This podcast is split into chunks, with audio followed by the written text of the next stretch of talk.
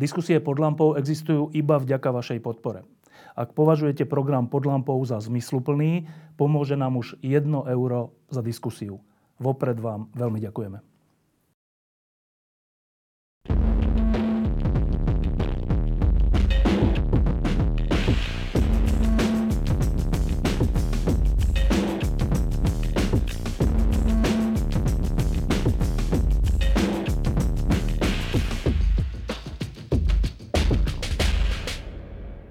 Slovensko teraz žije tým, že sa schválila beztrestnosť pre mnohých ľudí, ktorí priamo pripravovali zákon o beztrestnosti. To sa málo kedy v histórii stane a teraz sa to stalo.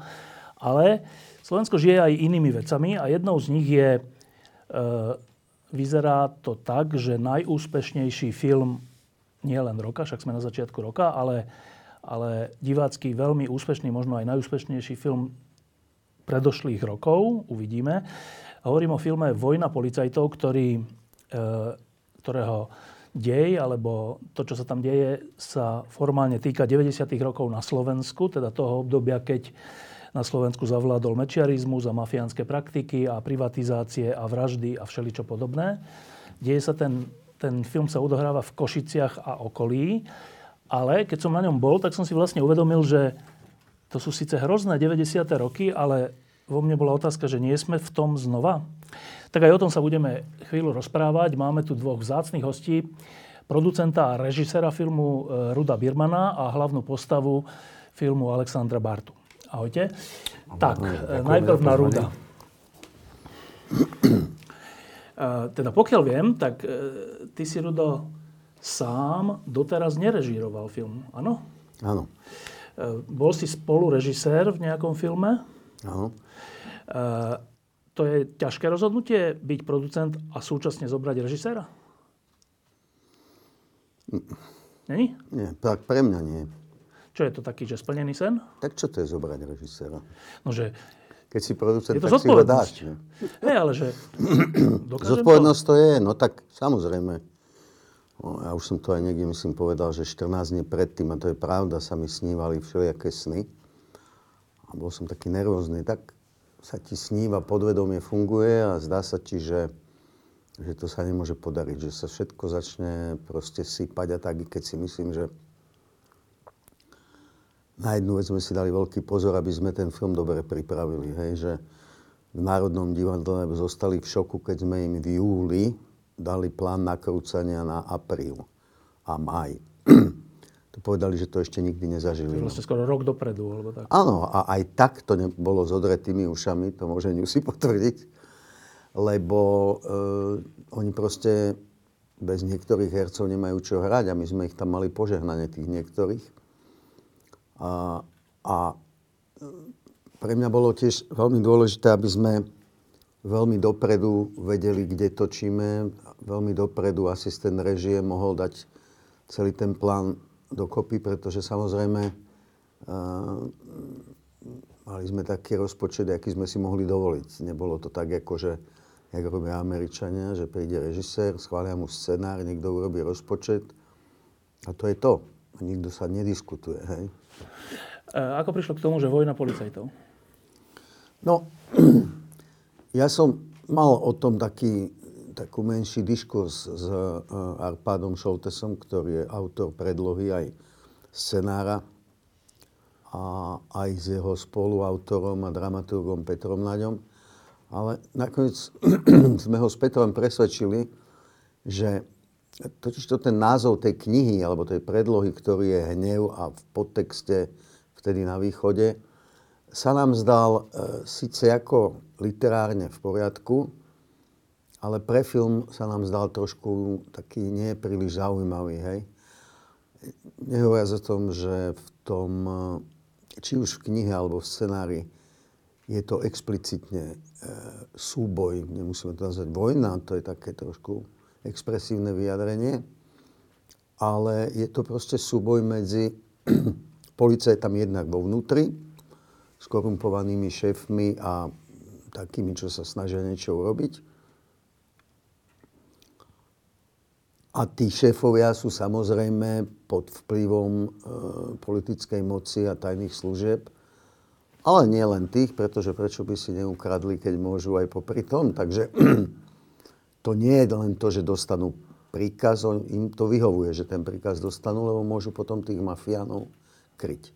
No a ešte zaujímavá vec je taká aktualizačná, že e, keď ste o tom uvažovali, o tomto filme, celý ten štáb a všetci ľudia s autorom scenára a tak, tak z hodou okolností, alebo neviem, či z hodou okolností, bolo na Slovensku bola veľká diskusia o vojne policajtov. No tak, E, To ste, to ste vnímali? to sme vnímali samozrejme a dokonca nek- keď už sa bavíme o tom, tak Arpad hovoril, že to je také, ako že sa vezieme na nejakej vlne. A ja som povedal, no tak sa na nej zvezieme. To predsa nie je naša vina, že tu zúri nejaká vojna v policii a že novinári to, novinári to tak vypichli.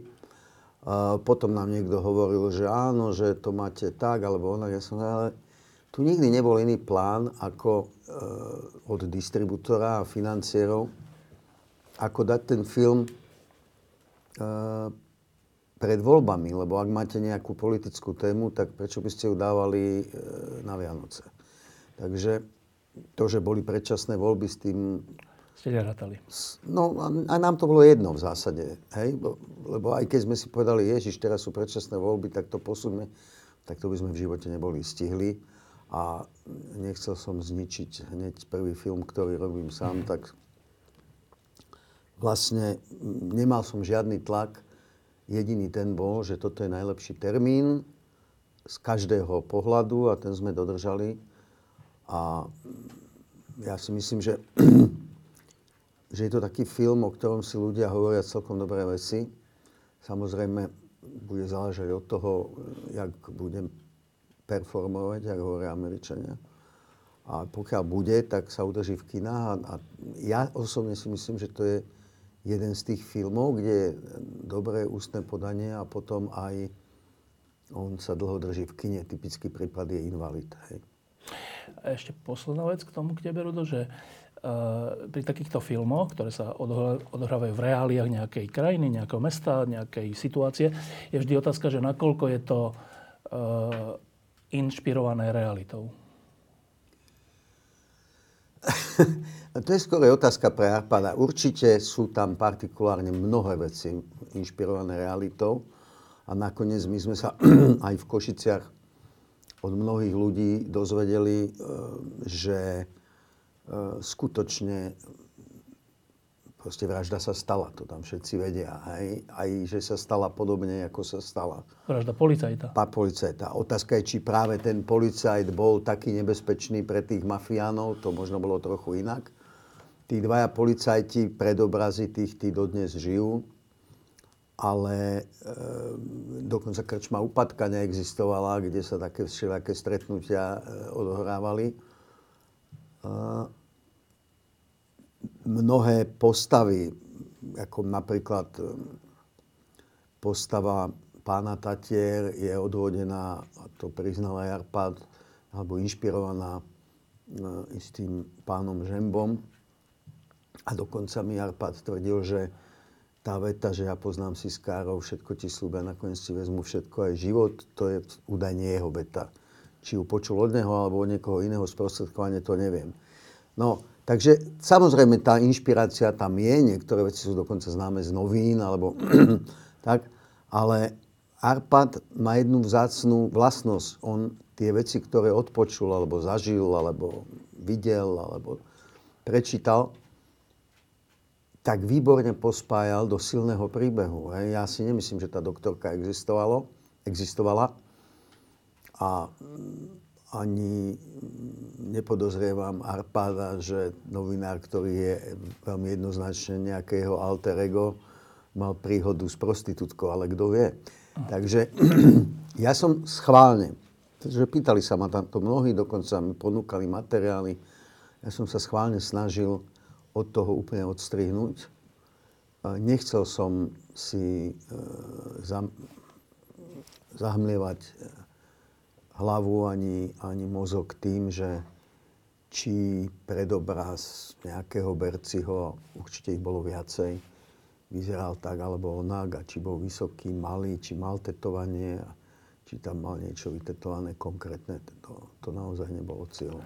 No, e, tento film má hlavného hrdinu, e, policajta, e, ktorý pôvodne robí všelijaké podvody a potom sa strašne nahnevá v jednej chvíli a začne ísť za spravodlivosťou. A teraz tohto policajta hrá Alexander Barta, ktorý je z Košíc.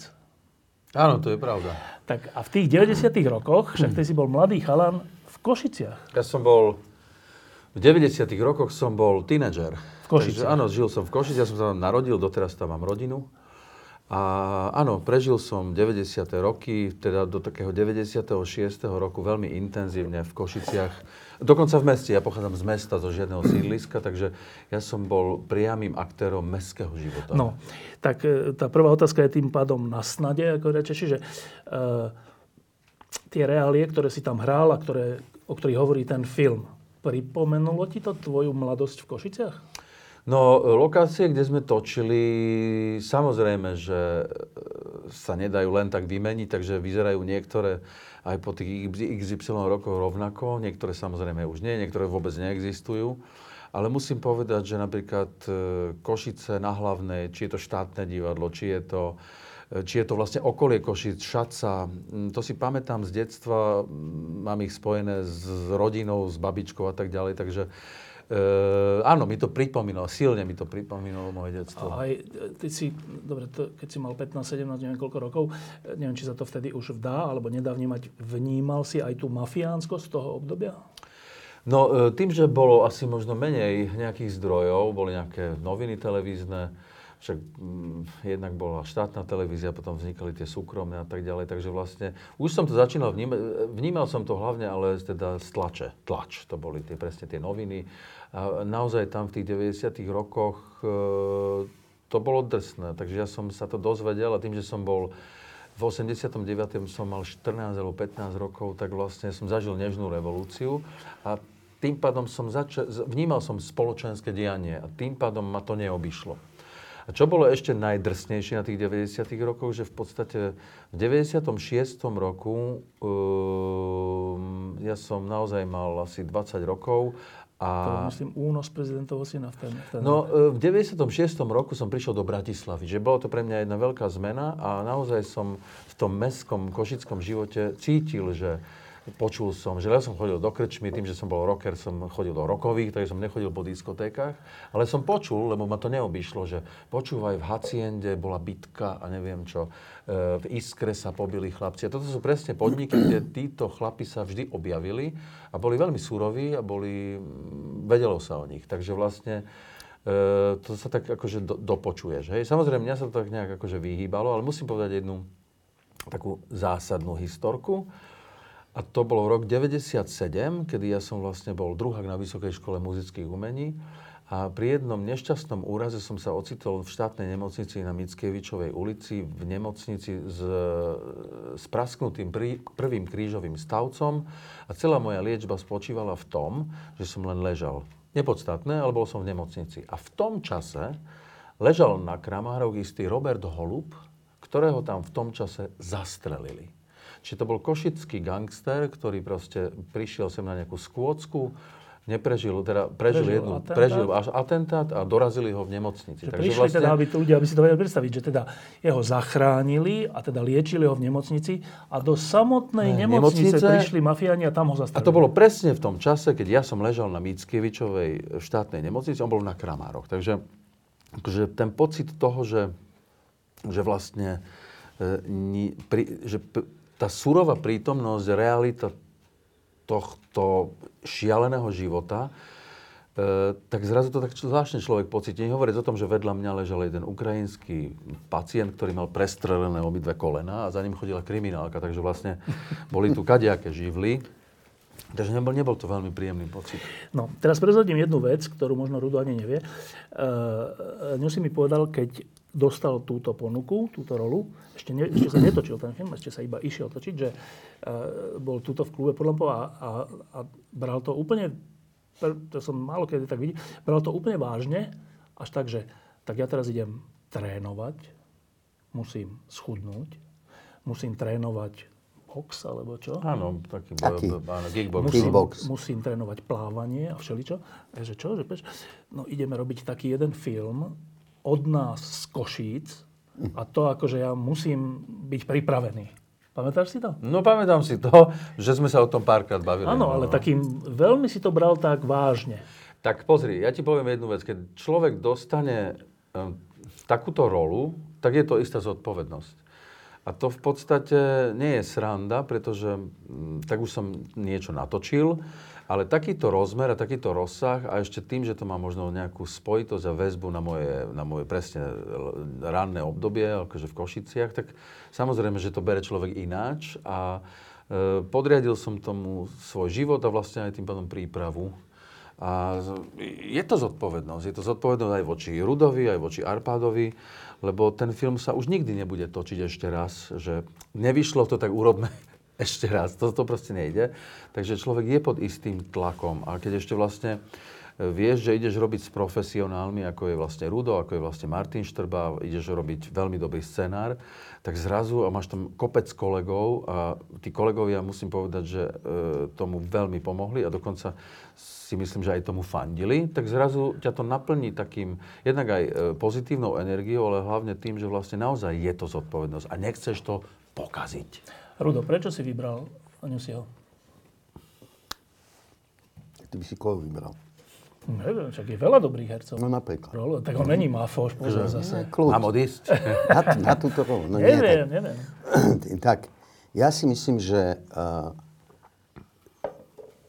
videl som Nusiho tajne v zo pár hrách divadelných a uh, ja som vedel, že chcem uh, takého na pohľad rezignovaného policajta, ktorý má svoje hranice, to ten jeho šéf vie, ale šéf tiež vie, že on si asi sem tam zarobí nejakými eh, Podvodmi? podvodmi, takými poistnými, no tak on nepodvádza, on vybúra auto, no tak je z toho súčasťou, asi by išiel do basínu. Ale tak sa to robí. Myslím si, že, že eh, keď to Arpad takto písal, tak asi mal nejaké správy o tom, že aj takéto veci sa robili. Mne tam prišlo výborné v tom scenári, že on by mal byť vlastne taký ambivalentný chara- charakter z počiatku, o ktorom veľa nevieme, hej. A to tam bolo. A e, Ňu si tomu zodpovedal po každej stránke, či už vekovo, či už tým, že má odžité niečo, že tá tvár je niečím popísaná. A e, ja už viac neviem k tomu povedať. Ja Čiže to myslím, bola že- prvá voľba, aj? Áno, áno. My sme urobili formálne také kamerovky, že kde proste mi castingová režisérka dala prípadné alternatívy, keby sme zistili, že som sa nejak fatálne mýlil, ale nemýlil som sa. A z tých alternatív vzýšli ďalší traja, ktorí tam hrajú, pretože ja som urobil jednu vec a za to vďačím e, Martinovi Šulíkovi aj Štrbovi, že my sme vtedy nakrúcali film Kôň a boli sme v dekorácii. A po pracovnej dobe uh, som presvedčil Martina, samozrejme z druhého Martina vedomím, že keď už to tam máme, tak zaplatíme ľuďom osvetľovačom, že ostanú dlhšie alebo tak. A nasvietia nám scénu, ja poprosím hercov, aby došli na kamerové skúšky s profesionálnou kamerou. S profesionálnymi svetlami, na naznačenej dekorácii, na konkrétnu scénu. A ja som hlboko presvedčený, a ak náhodou ešte budem robiť nejaký film, tak vždy to budem takto robiť, nikdy inak, že eh, keď herci prídu do nejakého štúdia, kde majú zelené plátno za chrbtom a tam nejaká teta chodí s videom a natáča tzv. kamerové skúšky, tak to nie sú kamerové skúšky, ale žalbou väčšinou sa to robí takto nejak. A ja som... To môžem potvrdiť, no. Nie som o tom, pres- nie som o tom presvedčený, že, že vtedy tí herci podajú, dajú zo seba všetko, hej? Uh, možno dajú, ale ja mám pocit, že nedajú. Takže uh, vtedy som aj Nusiho poprosil, aby, keďže som mal 26 herečiek na rolu lekárky, aby mi s nimi so všetkými urobil dve scény. S Takže 26 Áno, s hereckami? 26. Nebolo ich menej? Nie. Nie? 26? 26 ich bolo. A, no, myslím, na trikrát sme to robili. Áno, to je pravda. A potom mm, sme ešte, myslím, robili callback, ale to už neviem. A nakoniec tých 26 pomerne rýchlo sa dali vyselektovať 3. No a potom už to bol môj problém, hej, ten bolehlav, že, e, že koho vybrať. A tí, ostatní herci vlastne mm, myslím si, že boli ešte nejaké kamerové skúšky na, na dve, tri menšie role, ale neviem, či to je na tom filme vidieť alebo nie. Ja si myslím, že to je ale dôležité, že, že ja som chcel na každú rolu, aj na tú najmenšiu, ktorá sa zdá byť malá, dobrého herca. Hej? A e, niektorých som poznal, niektorých som nepoznal, so všetkými som sa stretol a nakoniec tam hralo 80 hercov. Takže hej, aj z Košíc, aj zo Spišskej Novej Vsi, aj e, z Prešova a podobne. A, a ja hovorím, že je to pre film strašne dôležité. E, Niekto mi hovoril, to sa teraz pýtam laicky, možno teba si, že niekto mi hovoril, že e, v takom dobrom, že v dobrom filme nie je dôležité iba to, kto má hlavnú úlohu, ale že dokonca je to tak, že keď tie tak škaredo povedané, vedľajšie úlohy alebo menšie úlohy, že keď tie zahrajú top herci, takže urobia ten film. Ja si myslím, že to je úplná pravda. A platí to nielen vo filme, si myslím, že aj v divadle. Ja hrám teraz v divadle Macbeta, mám hlavnú postavu a musím povedať, že moji kolegovia, ktorí tam, dajme tomu, nemajú takú plochu, oni, nechcem teraz to povedať, že možno teraz budem, ale že slúžiš celku. Ja som to robil miliónkrát. Robor odhral, vymyslím si, Richarda III. na hrade, naozaj ho hral, a ja som hral Buckinghama. Čiže nemal, nemal som, že hlavnú mužskú rolu, ale mal som tú rolu, ktorá sekunduje. A urobil som to veľmi rád a naozaj som tomu rád aj tomu celku slúžil, lebo to bolo dobré predstavenie. A teraz vlastne títo kolegovia, ktorí slúžia celku, to robia s takým oduševnením, že to predstavenie má nejakú kvalitu. A takisto to si myslím, že platí aj vo, vo filme a tým pádom slúžiš celku, len ide o to, že nakoľko ťa dokáže motivovať scenár, či to má pre teba význam, nakoľko ťa vie režisér presvedčiť a tak ďalej. Takže zrazu je tam strašne veľa faktorov, ale ak k tomu dojde, tak potom ten výsledok môže byť kvalitný. Len poviem, že také bočné role tam hrá, že Adi Hajdu hrá e, Siskára, tajnú službu, Roman Polák, režisér, hrá šéfa tajnej služby, ak tomu dobre rozumiem. E, Spoluhlavnú rolu hrá Aneška, tvoja kolegyňa z Národného divadla. Ja, Aneška Petrova. No. Aneška Petrová. E, Z Astorky, tvojho kolegu, ktorým idete, že tak teraz, teraz urobíme peklo, je Robert Jakab. Robo Jakab. E, A ďalší a ďalší, že plno známych hercov, že neviem, že 80, ale že aj tých známych je veľmi veľa. Že, Rudo, to sa dá mm, udržať tomu taký tvar, keď je tak veľa osobností pokope? Tak ja myslím, že áno. No, tak napríklad uh, nie každého herca som si vymyslel ja. Hej, väčšinu hercov mi povedala ako na typ role castingová režisérka Zora Leščáková.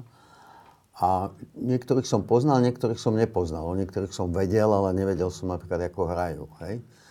A napríklad, ja neviem, keď si pozrieš scénu v, v bare, keď tam príde on a, sta, a je opitý a arogantný a neviem čo všetko, no tak keby tam Švidraňová nehrala tak, jak hrá, tak tá scéna je od tredu dole. Hej? Lenže tak, jak ona hrá a jak, to neznižujem Jurajov výkon, ale Juraj bol limitovaný loj, lebo je opitý. Hej? Takže on má nejaký ten. Hej, prostitútka e, Broňa Kováčiková tiež perfektne. Hej? Ale to tempo a to nasvietenie a celá tá atmosféra, aká tam je, to je všetko nejaký súlad tých hercov, uh, že vieš, herec ti vždy niek- niečo ponúkne. Hlavne, keď ho nebuzeruješ. To je môj názor. Lebo on predsa je herec na to, že keď si prečíta scenár a chce hrať ten charakter, tak si k tomu vymyslí tie veci, ktoré si myslí, že by ten charakter mal mať. A keď máš takých hercov, ale ja si myslím, že väčšina hercov je takých dobrých, e, tak vždy sa môže stať, že sa nezhodnete v tom, čo si on vymyslel, alebo že si dopredu pojete niečo. Ale e, ja, ja to mám rád takto. Že... Ja len môžem doplniť, akože, a to je úplne, že exemplárny prípad. V tomto filme hrá aj Milan Mikulčík. Milan Mikulčík má tam jeden jediný obraz. Vystúpi z auta, nastúpi do druhého auta, povieme si dialog, on vystúpi a odíde. Čiže vlastne to je celé, čo tam on zahrá. Ale zahrá to s takou bravúrou a s takou skúsenosťou, ktorú má, že vlastne urobí z toho dialogu proste zrazu jeden... Udalosť. Udalosť, presne tak. Takže zrazu e, to, čo Rudo hovorí, akože má to zmysel, aby aj tie menšie roli hrali proste akože dobrú. Ale vieš, keď to hovorí, to ja sa ešte do toho... To, Milan, to je Alba, šéf albánskej mafie, hej. My sme sa snažili dotiahnuť originál Albáncov, hej. Bolo to strašne problematické z rôznych dôvodov. A potom mi to napadlo. A Milana poznám pomerne dlho, takže mu hovorím, Milan, ešte sme žartovali na tú tému, že ty si známy tým, že sem tam neprídeš na plac, ale na ten jeden deň, keď prídeš, tak už nemám náväznosť, tak to je dobré. On sa smial a povedal, že, že áno, že to teda zahrá, všetko dobre dopadlo. A mm, myslím si, že hneď potom točil film, kde mal hlavnú rolu a nechybala neraz, takže to už je minulosť. A to bolo hrozne dôležité, jak to zahral, pretože potom je uveriteľné, že on je ten kápo tam, na ktorého nemá ani berci. No, ešte dve postavy spomeniem. Už ste spomenuli Juraja Loja, ktorý hrá pomerne veľkú postavu tvojho Kolegu. kolegu, Kolegu, parťaka. podriadeného Parťaka, parťaka. Uh, to je taká veľká rola a myslím, že veľmi dobre. A potom je jedna kontroverzná vec. V tomto filme hrá, uh, a teraz neviem vlastne, čo je to za rola, nejakého mafoša, uh, Rytmus. A teraz hneď vám poviem, že uh, Hlavný mafuš. hlavný mafoš čoho? Košic. Košic ale expanduje, hej? To tam je, že sa kamaráti s tým z Popradu a, A tak. robia s trojpísmenkovými a leze do kšeftu Skenderovi a proste e, jedna s írskymi mafošmi, hej? Takže to je taký ako vážny mafoš. Áno. A teraz tá, tá kontroverzia. E, Čas ľudí hovorí, že výborne, lebo však to priláka aj nejaký typ diváctva, mladého, všelijakého. Iná časť hovorí, že ale to bolo zbytočné, lebo on nie je herec a vlastne mm, je to len tak na efekt. Tak, reakcia. No ja to absolútne odmietam, hej. To je úplná blbosť celé. A samozrejme vzniká to z toho, že Rytmus je Spevák? postava, je rapper, má za sebou niečo, nejak sa správa. A to je jeho vec, jak sa správa. Je to dospelý človek a ja si môžem myslieť o komkoľvek, čokoľvek, ale on niečo v živote dokázal. To v každom prípade. S týmito rukami a s týmito hlasom. Hej? Keď, takže odtiaľ potiaľ. Nikdy som nikoho iného nechcel. Nikdy. Ani minútu. A nikdy som nerozmýšľal nad tým, to sa samozrejme stane potom, že mám rytmusa preto, lebo on Na je efekt. populárny, alebo on je taký, alebo on má posty, alebo ja neviem čo. A poviem jednu príhodu, ktorá je, ktorá je e, typická. Ja som ho vôbec nepoznal. Raz sme sa videli náhodou na pri príležitosti show Jana Krausa. Mali sme prvú schôdzku, ktorú dojednal nejaký jeho asistent. My si sadli. A e, ja som mu vysvetlil, že prečo ho chcem.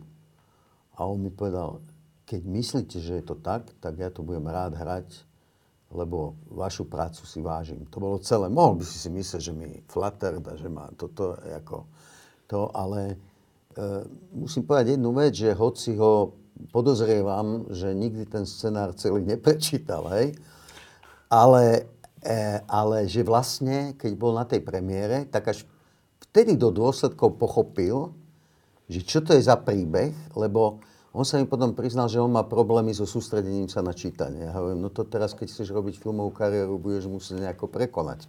Až to maňusy. Ale, ale, ale prišiel na plac a vedel texty.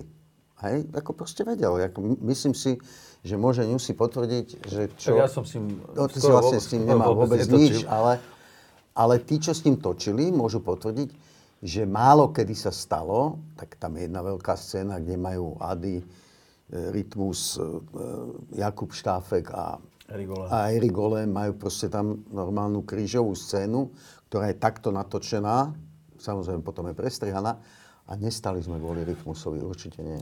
No, ešte jedna vec k filmu, že uh, to, je, to je taký môj osobný pocit. Uh, ja som mal dlhé roky pocit zo slovenských filmov, že my nevieme urobiť prirodzené dialógy. Že keď majú Česi film, tak to, ako sa tam rozpráva, čo sa tam deje, je také, že nezastavím sa, že ale veď takto sa nerozpráva, alebo to. A pri slovenských, pri veľa slovenských filmoch som mal dlhé roky pocit, že umelé dialógy sú to, že teraz nie myslím vyznením, ale samotné tie slova, že takto sa nerozpráva, že, to, že je to umelé. Proste treba do toho asi vždy dať nejakú myšlienku, alebo také násilné mi to prišlo. A hovorím to preto, že teraz, pred rokom, kedy bol film Invalid pred rokom, alebo neviem, pred... Možno ani nie. No. Ani nie pred rokom. Myslím, že na jeseň. E, bol film Invalid, to je skôr taký, že humorný film, ale trocha thriller, trocha humorný, také niečo. A ten bol, prišlo mi, že prirodzenejší, že uh, zrazu, aké prirodzené. Bol veľmi úspešný, aj čo sa týka navštevnosti. A tento film, druhý, ktorý už vôbec nie je vtipný, je vážny, je tragický, alebo je to dráma, tak znova som nemal pocit, nepristihol som sa pri tom, že nejaký neprirodzený dialog, alebo proste neviem. Dobre, to sa nejak tak prirodzene vyvíja, alebo ste si na to dávali pozor? To ja vôbec neviem, jak toto vzniká. Ja môžem povedať k tomu jednu vec aj na margo tých českých filmov. Uh,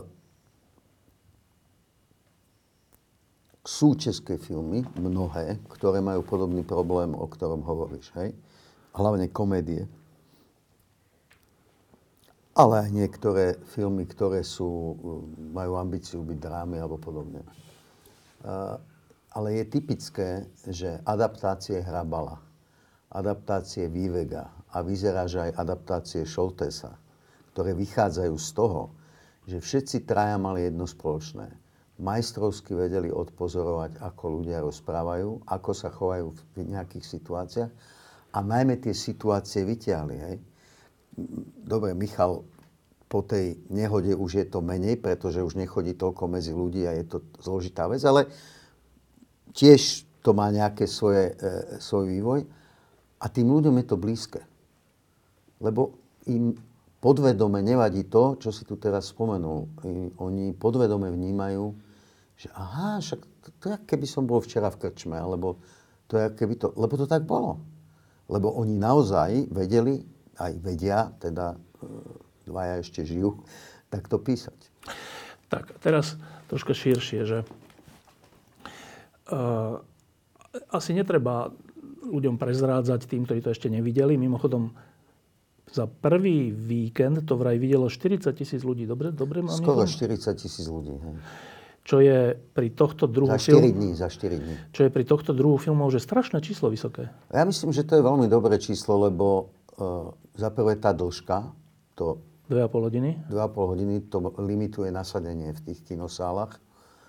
Uh, to je máme povedzme veľmi vynikajúce nasadenie, ale aj tak nedá sa s tými časmi pracovať úplne ideálne ako 90-minútovej komédie alebo podobne. Uh, druhá vec je, že uh, nejakým spôsobom sa stalo, že si ľudia po tej premiére, a to bol aj účel, jeden z účelov tej premiéry, tam mala vlastne tri účely, to nie je žiadne tajomstvo, veď uh, to je to za prvé. Prvý, prvý bol, že ja som to vnímal tak, že sa to patrí tým Košiciam. Tak hovoríme o tom, že to bolo na zimnom štadióne a prišlo 4 tisíc ľudí na premiéru. Prišlo 4 tisíc, z ktorých bolo 2300 platiacich, alebo ešte viacej, 2700 myslím platiacich. A ostatní boli mm, komparzisti, epizodisti so svojimi manželkami alebo priateľkami, priateľmi, ktorí v tom filme hrali zadarmo, práve za pozvánku na tú premiéru. No a úplne ostatní boli nejakí hostia, ktorí nám pomáhali pri filme a samozrejme herci so svojimi partnermi a partnerkami. Tak to bol jeden dôvod. Druhý dôvod, že samozrejme, keby sa to nebolo podarilo, akože sa to našťastie podarilo, tak je zlé. Ale sa to podarilo, takže hneď všetci hovorili, to musí byť niečo.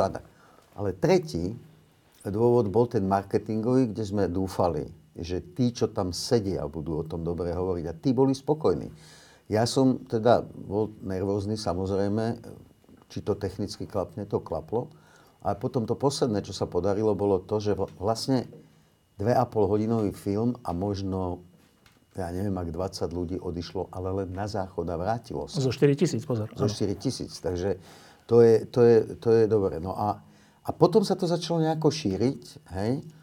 A mm, tak nakoniec dneska sú sociálne siete a tak, takže naši ľudia na to dostávajú tie reakcie.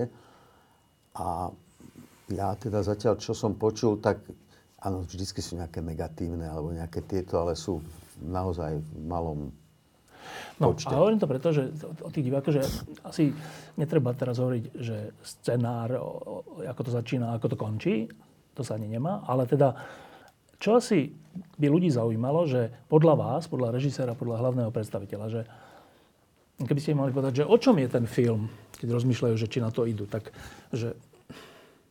Dobre, čo... Ňusi, o čom je ten film? Ja si myslím, že to je film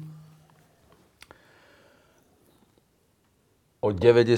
rokoch na Slovensku, to je prvá vec. O tom, že to naozaj bolo, to je druhá vec. O tom, že e, ten film je o hľadanie spra- hľadaní spravodlivosti. To si myslím, že je úplne najpodstatnejšia vec. Pretože e, sa odohráva v takú dobu a je podľa mňa urobený, ako si ty už povedal, lebo sa ti zdá, že je autentický, e, je zasadený do takej doby, ktorá bola veľmi divoká a zrazu tam si robil... Tam si, ľudia nevedeli ako keby s tým, že majú zrazu slobodu, akože nevedeli s tým pracovať a zrazu mohli a zrazu sa im to vymklo z rúk a zrazu sa... Až sa zabíjali. Až sa zabíjali a zrazu e, sa to naozaj až tak vymklo z rúk, že zrazu aj tí, ktorí mali bojovať o spravodlivosť a byť čestní, zrazu boli do toho vtiahnutí a len pár ľudí možno bolo, alebo ešte dodnes je, ktorí naozaj o tú, o tú spravodlivosť stáli a boli, že čestní. Tak ja si myslím, že je to o, o boji za spravodlivosť. A tak si myslím, že je to aj napísané, že vlastne cez tú moju postavu je to v podstate ukázané alebo demonstrované. A čo je úplne naj, pre mňa najkrajšie na tom filme je záver, kedy vlastne je tam nejaké svetielko nádeje. Ja si myslím, že to svetielko nádeje potrebuje Slovensko aj dnes. A, a ja som za to vďačný, lebo, lebo asi sa oplatí bojovať ako keby za spravodlivosť. Rudo, o čom je ten film? No tak už tú povznesenú časť sme počuli, to je dobré. To je fakt tak, preto, on, preto je ten film tak spravený, ako je spravený. Uh, hoci tie charaktery, hej, uh, okrem, okrem dvoch sú trochu zašpinené, hej, a aj jeho charakter je zašpinený, ale ten mladý ho, mu naleje krv do žil, hej aj Jakabov charakter nie je úplne čistý, pretože tam zmláti nejakého tohto, čo sa postaví zo stoličky bez akýchkoľvek týchto a ešte prednáša o tom, jak to má byť. E, ale vedia sa spojiť, vedia sa spojiť proti niečomu, čo im teda už teda leze na nervy, vlastne pochopia, že aj keď to vyzerá, že to je beznádejné, tak to svetielko nádeje tam je a možno, že aj napriek tomu, že sem tam pochybili, tak to neznamená, že nemusia to. Ale v každom prípade si myslím, že ten dej filmu im je, keby sme sa bavili, o čom to je, tak to je, si každý môže prečítať v tej synopsi, ktorá je lepšie napísaná, ako keby som to povedal. Ale pre mňa je dôležité, že to je napínavý príbeh dvoch kamarátov, z ktorých jeden na to doplatí a že je tam láska, ktorá vlastne ostane otvorená, takisto ako pomsta, ktorá je tam naznačená v tom najlepšom slova zmysle, lebo uh, aby sme ne, nepoužívali pomstu len ako v tom zlom slova zmysle. Pomsta mnohokrát vo filmoch je a je to spravodlivá pomsta, môžeme to nazvať tak, alebo ak chcete odveta. Tak, e, tí, ktorí ste to nevideli, tak e, ja osobne odporúčam na to ísť už len z dvoch dôvodov. Pre tých, ktorí žili v 90. rokoch, že trocha si skonfrontovať to, že ako sme to vtedy pociťovali a ako je to v tom filme zobrazené. Lebo tam sú niektoré také momenty, na ktoré ja už som zabudol, ale keď som si ich pripomenul, tak som si uvedomil, že čo to bola za hrôza.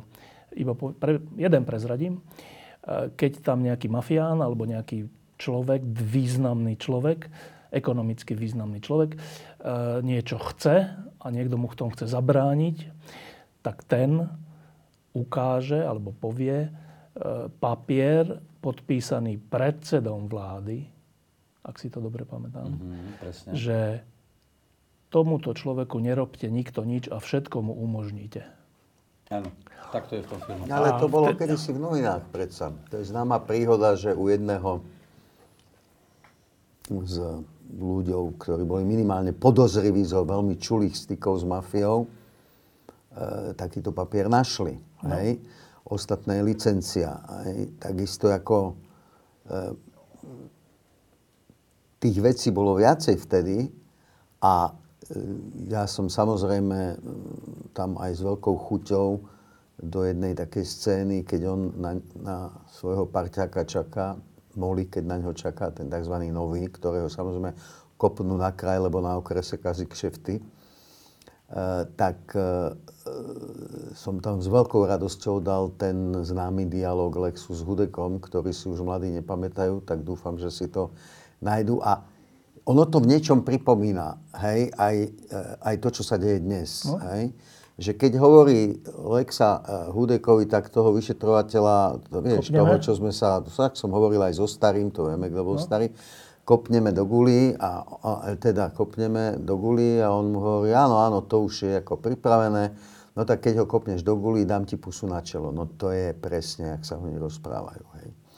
A, a to môžu rozprávať, že nelegálna nahrávka, tak mňa tieto keci nedojímajú ani z ľavej, ani z pravej, ani zo strednej strany. To sú keci. Pretože je morálka, ale je právo.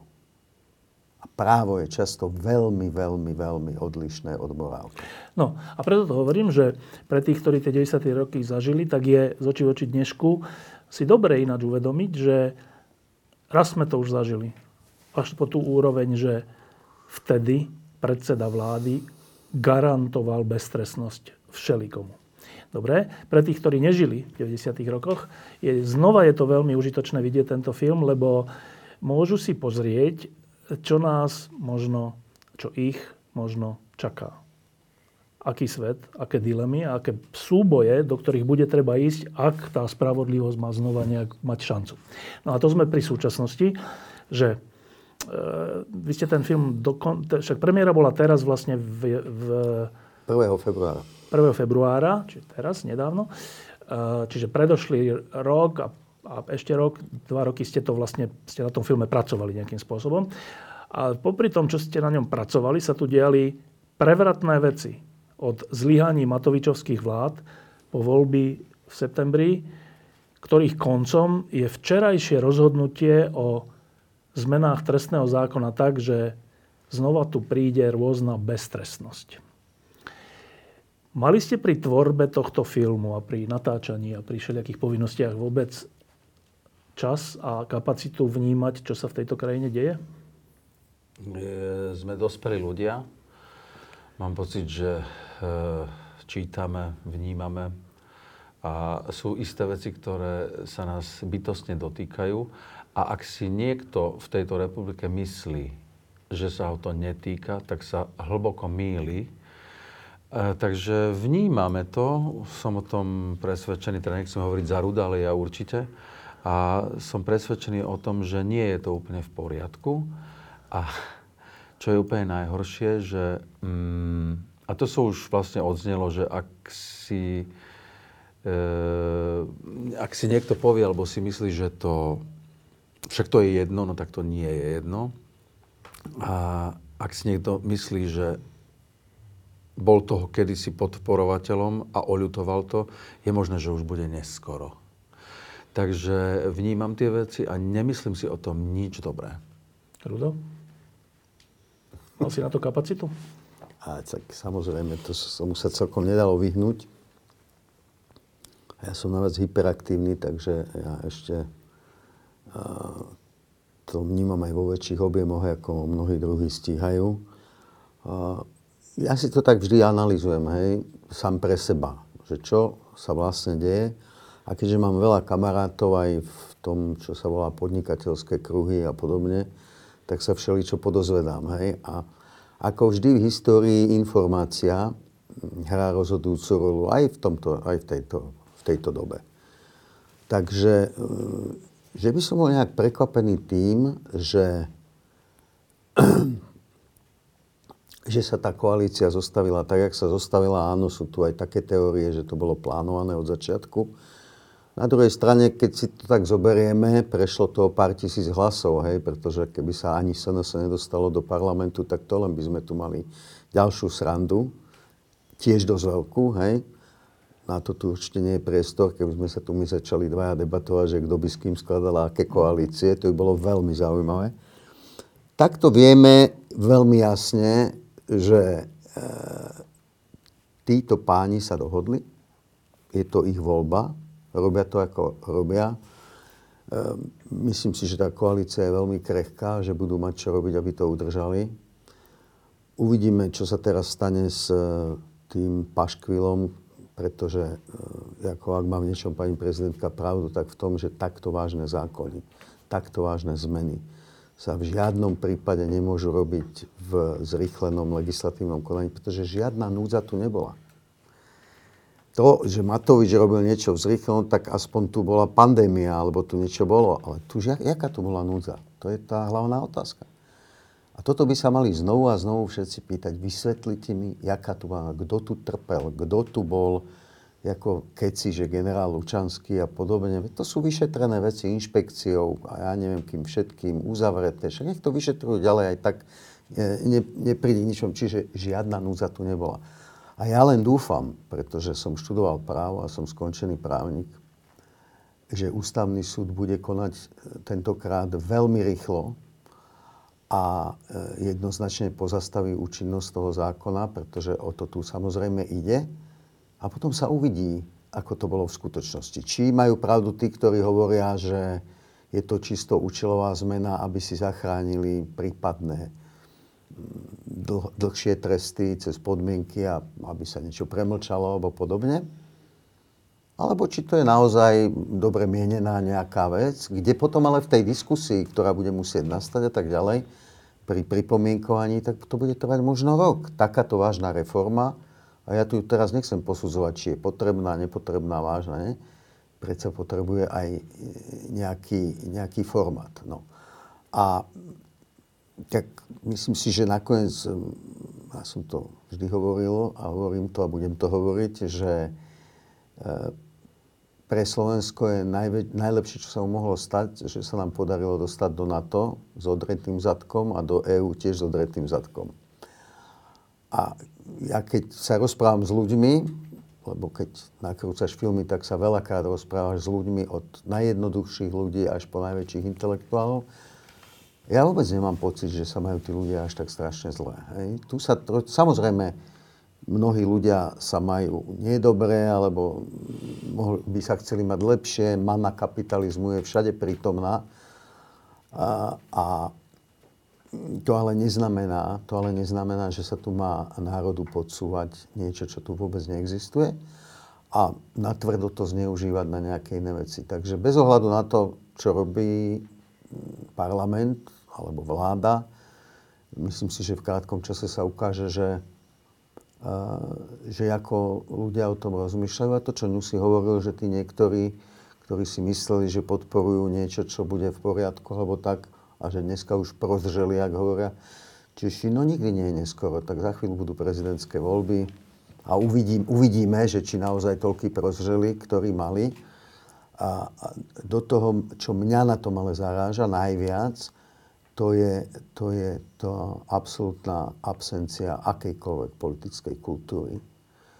A keď zlodej kričí, chyťte zlodeja, čo je dneska dennodenne prítomné ako v priestore, tak to, to ja nemôžem, nemôžem ako celkom jednoducho akceptovať. No, tie 90. roky, o ktorých je ten film, boli na najvyššej úrovni reprezentované trojkoalíciou Mečiar, Slota, Lupták. To bol vtedy predseda Združenia robotníkov Slovenska sa to volalo. E, dnes e, tu máme trio koaličné, pán Fico, pán Pelegrini, pán Danko. No si dýchli z toho, nie z tých mien, ale z toho, čo robia, dýchli na teba z toho tie 90. roky znova? No, určite áno. Hlavne tým, čo sa udialo včera, že vlastne si to schválili, to, to, to je inak zaražajúce, že naozaj, že nie je núdza o to, že vlastne tu na...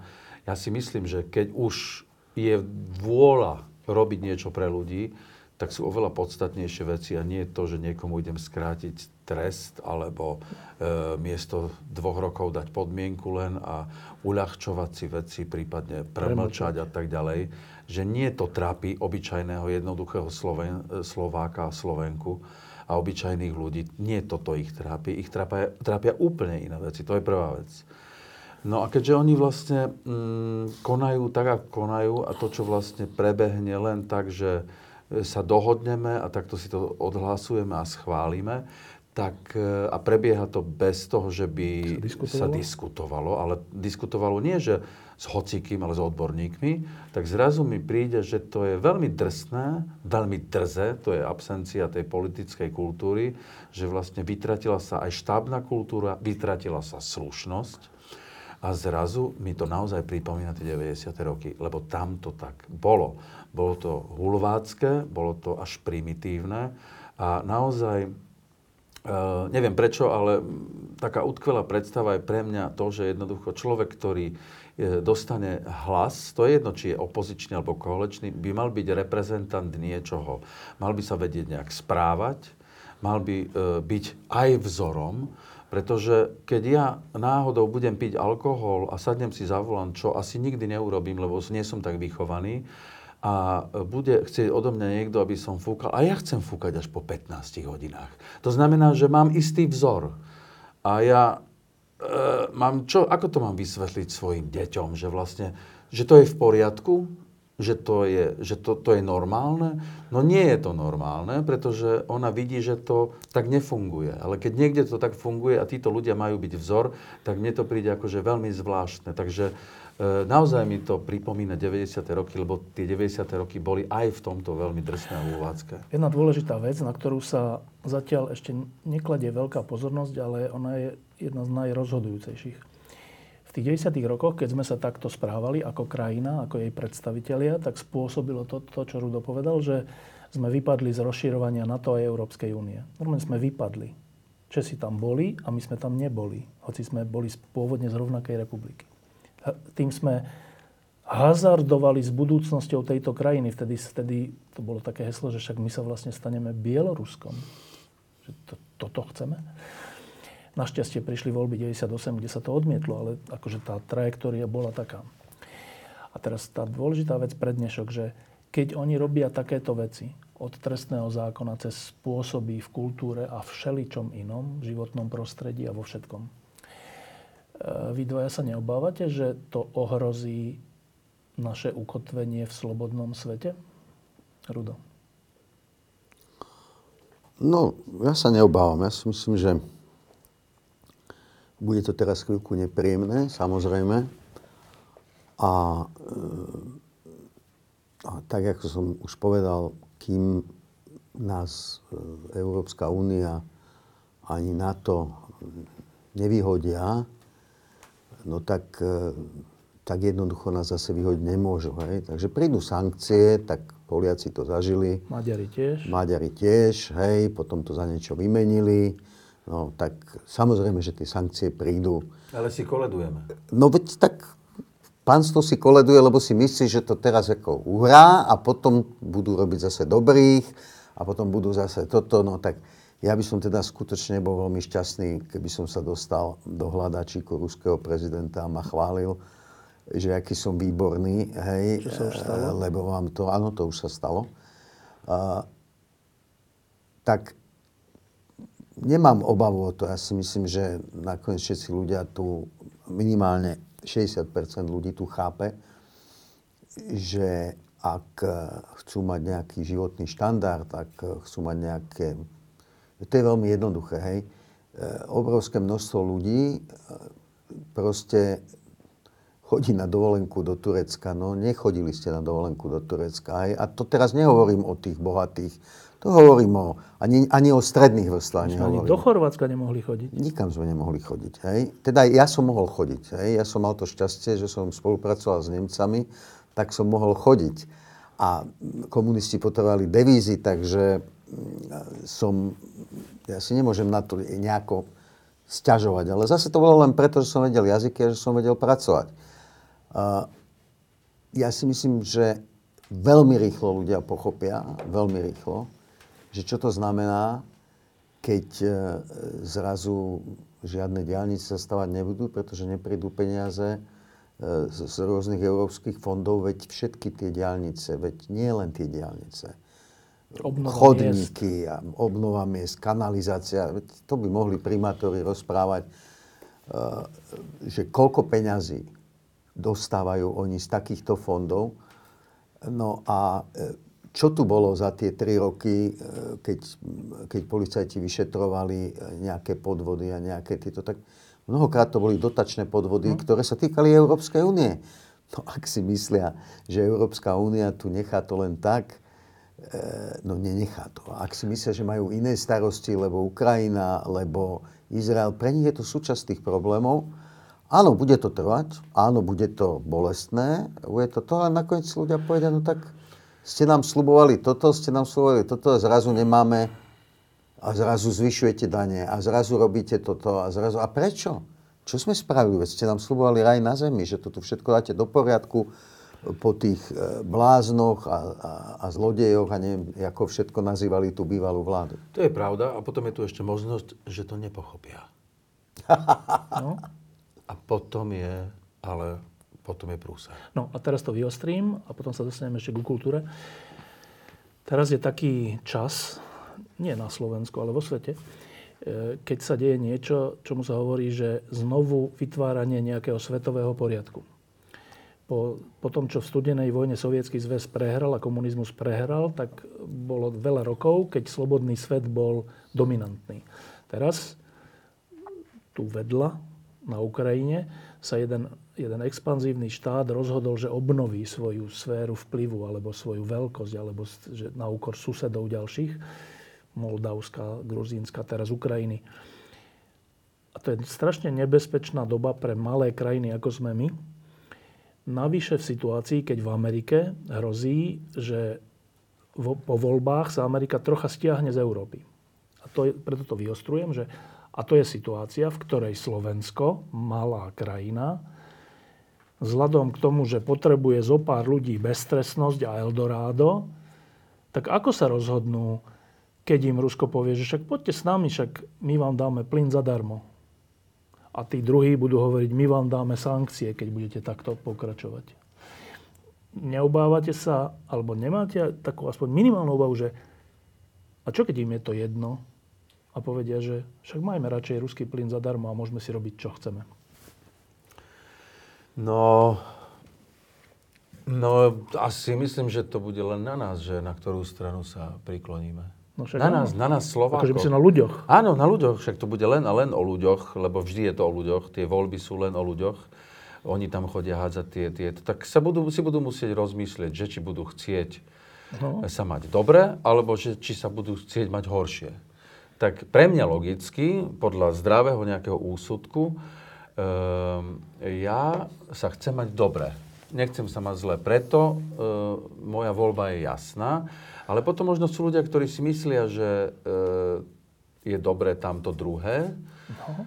tak obávam sa, že ale potom už bude neskoro, lebo tí, o ktorí o tom rozhodujú, teda myslím teraz politikov, oni sa nemusia bať o to, že či sa budú mať zle. Oni sa, budú mať, oni sa budú mať dobre, ale jednoduchý človek, normálny človek, človek, človek e, strednej triedy, vyššej strednej triedy sa nemusí mať e, zrovna najlepšie a potom, potom to bude bolestivé. No. Potom to bude veľmi bolestivé. No ide o to, že nakoľko budú vedieť ľudia precitnúť, nakoľko budú podliehať e, konšpirácii, lebo ľudia majú tendenciu podliehať konšpirácii, dokonca veriť klamstvám, dokonca, dokonca veci sa tu na relativizujú, to znamená, že to nie je úplne tak a vlastne keď človek e, sa nečíta alebo je nevzdelaný, tak zrazu i jednoducho podľahne alternatívnej pravde, ktorá e, veľakrát je klamstvo, je to výmysel. A ja nevidím dôvod, prečo by, by sme mali byť do toho vťahovaní alebo vtiahnutí. Uh, neviem, ja som, sa, ja som rozhodnutý, takže na mňa... Ako, no, o, teba, o tvoj hlas teraz nejde, ne, no. no. Tak ide o hlas uh, ľudí. No, to je jedno. Rudo. Je, je, to, je to náročné, no. Uh, fakt sa neobáva, že z toho vypadneme? Neobávam sa. Ja si myslím, že tak fascinujúce je, hej, že, a to myslím si, že treba ľuďom stále znovu a znovu opakovať ten príklon k takému relativizovaniu toho, čo je na Ukrajine a to, že Rusi tam prišli a samozrejme to sú fakty, je tam ruská menšina, o mnoho väčšia ako u nás Maďarská. Tí ľudia medzi sebou, mnohí majú problém, hej, to je evidentné. To, my sme tam, ja som tam bol v Kieve pred tým, než toto začalo. Kiev je niečo iné, hej, Donetsk je zase niečo iné. To, že to Putin využil, a už akokoľvek to zdôvodňuje naposledy v rozhovore s Takerom, Carlsonom Takerom, včera, včera reportérom, no to je, on je absolútne suverénny. On sa smeje. On vlastne hovorí, čo je Američania sa tu namáhate, tam sa staráte, nemáte do svojich problémov a to. On to vôbec neodmieta akceptovať. To je ten podstatný rozdiel, ktorý ľudia nechápu. To je autoritársky režim a možno v Rusku ani iný moc nemôže byť, lebo to je zvláštna krajina v tomto, historicky. A to je demokracia. To je demokracia, ktorá vznikla z x štátov a národov Európy.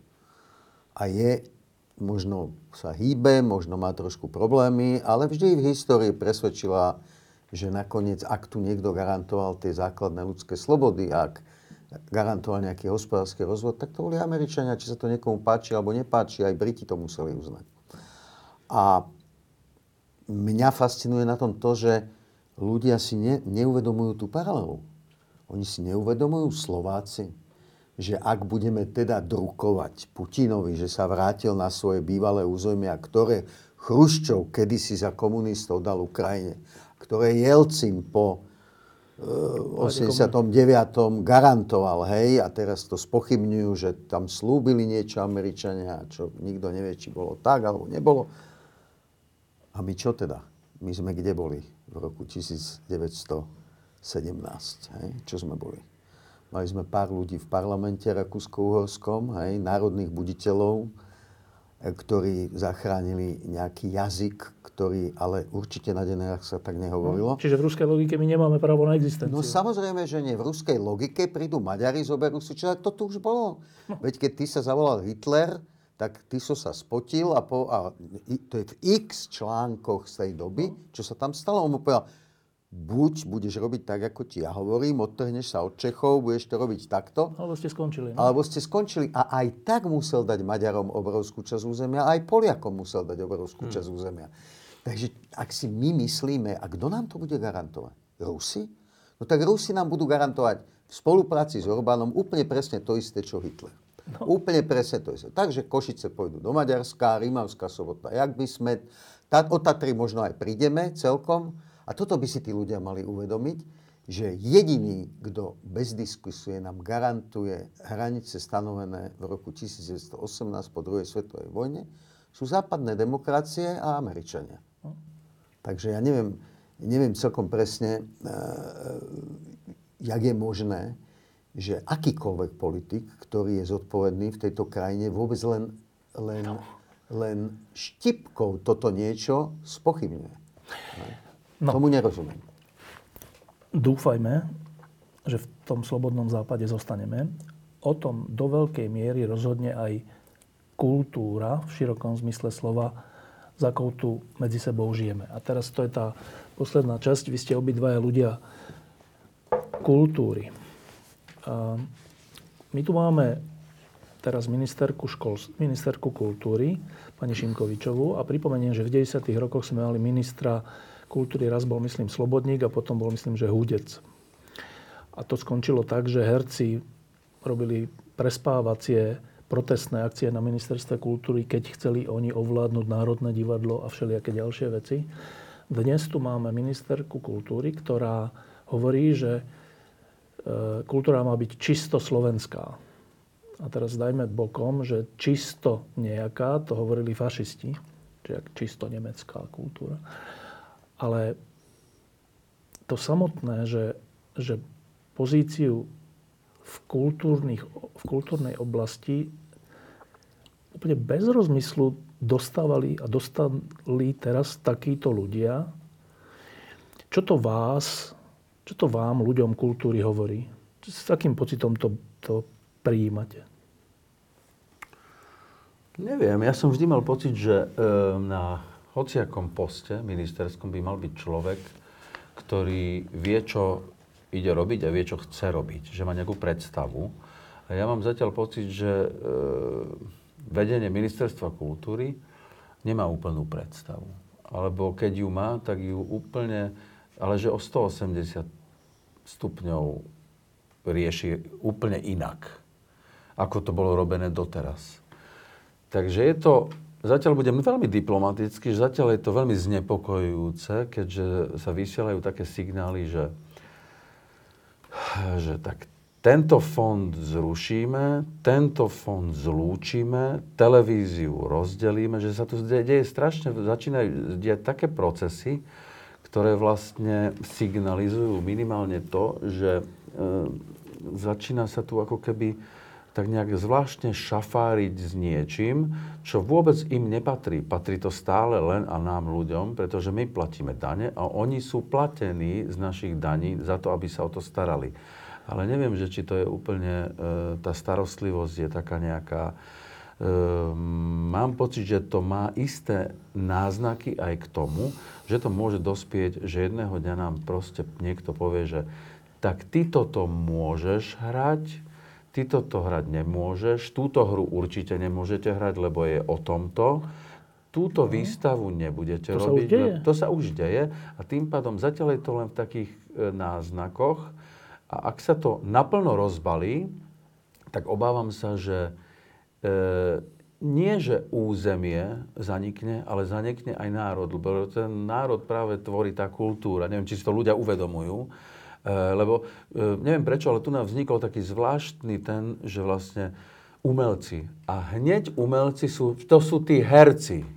Lenže umelci nie sú len herci, to sú aj speváci, tanečníci, hudobníci, výtvarníci, fotografi a XY filmári, režiséri, producenti. To je proste jedna obrovská skupina ľudí, ktorí tvorí niečo pre tento národ. A ak niekto to ide teraz zničiť a má na to našliapnuté, tak ide ničiť slovenskú kultúru, za ktorú sa vydáva. No. Rudo. no, ako to nebolo na teba, hej? No, to si nemyslím, lebo ja som... uh, nie, ja uh, si myslím, že Ňu si to povedal úplne presne, ale budem trošku v niečom uh, taký širší. Hej konkrétne kultúry sa to týka, že bolo to predsa za vlády e, Roberta Fica, keď jeho minister kultúry všetky tieto fondy vlastne založil. Hm. Systémovo vyriešil, hej? Ich nezávislosť a tak. No? Ich nezávislosť. Dneska sa hovorí o, o klanoch a skupinkách a skupinách, ale prosím, to bude vždycky. Vždy bude nejaký pocit, keď nedostanem... Ja som natoľko scenárov nedostal podporu, že keby som ich tu mal vymenovať, tak moja pamäť si na to nebude e, schopná spomenúť. A vôbec nemám nejaký osobný pocit. Dokonca aj viem, čo by sa v tom fonde konkrétnom audiovizuálnom dalo zlepšiť. A hovorím to roky. Úplne otvorene, úplne jedno, či tu bola taká vláda alebo taká vláda lebo to sú pragmatické veci. To nemá nič spoločné s politikou alebo s nejakými úvahami, že, že a také výborné diela nedostali, lebo tá komisia povedala, a, alebo povedala to iné. No, prosím vás pekne, tak menujte iné komisie, možno tie povedia, alebo snažte sa o väčší dozor nad tým, ak máte pocit, ale to rušiť fond, to isté je s televíziou. Hej. Televízia má, dovolím si tvrdiť, e, verejnoprávna televízia, napriek tomu, že je stabilne podvyživená, tak má pomerne slušnú sledovanosť, až som z toho niekedy smutný, aké veci robí, ale dobre, robí ich. E, nie je to práve kvôli peniazom e, nejaká alternatíva hej, voči, voči komerčným televíziám, ale ešte stále je to veľká alternatíva. E, práve preto, že je schopná ešte vyrábať aj iné veci a, a investovať do iných vecí. E, čo sa týka pani ministerky, no tak, alebo jej ľudí, ja to nekomentujem, lebo nakoniec často veľmi rýchlo ukáže, ale videl som jednu tlačovú konferenciu. A to platí nielen o nej, to platí aj o iných ministroch. E, to je neuveriteľné zavádzanie a simplifikácia. Nemôže tam vystúpiť človek, ktorý zastupuje ministerstvo kultúry a povedať, že to je hanebné, že film o vrahovi Černákovi dostal 570 tisíc eur a a film o generálovi Golianovi e, dostal, ja neviem, smiešné peniaze. No. A ja si hovorím, tak ja neviem, že film o generálovi Golianovi žiadal nejaké peniaze. Film o vrahovi Černákovi, ja som to mal prvý na stole, som to odmietol, lebo ja o vrahovi film robiť nebudem. A to je vec tých ľudí, ktorí ho robia, a vec tej komisie, ktorá čítala scenár. Nakoniec tam hrajú renomovaní herci, ktorí ten scenár tiež čítali a len čas ukáže, že či to je prínos alebo nie je prínos. Možno, že to bude úžasný prínos pre našu kultúru, tak ako diela e, homosexuálnych umelcov alebo s homosexuálnou tematikou. No a čo? Takí sme ľudia. A keď sa to niekomu nepáči, tak čo teraz? Tu budeme mať vyhľadzovacie tábory alebo budeme ich dávať niekde do koncentračných táborov alebo čo? Tak no, to už sme snad za tým. No a čo sa týka toho generála Goliana, no tak som si naštudoval potom nejaké veci a som si prečítal nejaké veci. A tak samozrejme je to všetko inak. Film o generálovi Golianovi, to, čo spomínal zástupca ministerstva kultúry, dostal štandardne malé peniaze na vývoj, lebo vývoj stojí asi 1% e, z toho, čo potom stojí film, takže to do, nikto nedostal nikdy väčšie peniaze, takže lož, hej, síce sofistikovaná, ale lož. No a Mm, potom som si prečítal vyjadrenie riaditeľa fondu, ktorý povedal, že e, keďže žiadali od nich producenti filmu o generálovi Golianovi 2,5 milióna eur, čo sa ja tým producentom vôbec nedivím, lebo ak chcete urobiť dobrý film o generálovi Golianovi, tak potrebujete podľa mňa aspoň 5 miliónov eur. Neviem posúdiť, čím ten celkový rozpočet ako bol veľký, ale považujem za veľmi dôležité, aby už keď sa niečo hovorí, aby sa to účelovo nepoužívalo, len aby sa poukázalo, že tuto sa robia také veci a preto ten fond teraz zrušíme, lebo to sa nesmie robiť. Ja som za to, nech zrušia fond, ak tam zistia nejaké krádeže, všetko, kľudne nech ho zrušia, kľudne nech všetkých vyhodia. Ale ne, nepred, nepredsádzajme niečo predtým a účelovo nepoužívajme argumenty, ktoré sú úplne, úplne nesprávne a atypické. To je také, ako keď e, jeden nemenovaný e, minister si na Facebooku vypisuje nezmysly o tom, že film Svinia taký brak, na to má právo, aby sa tu viacej nerobili. Ale druhým dýchom povie, že za privátne peniaze si robte, čo chcete no tak ja mu odkazujem, že ten film bol kompletne za privátne peniaze.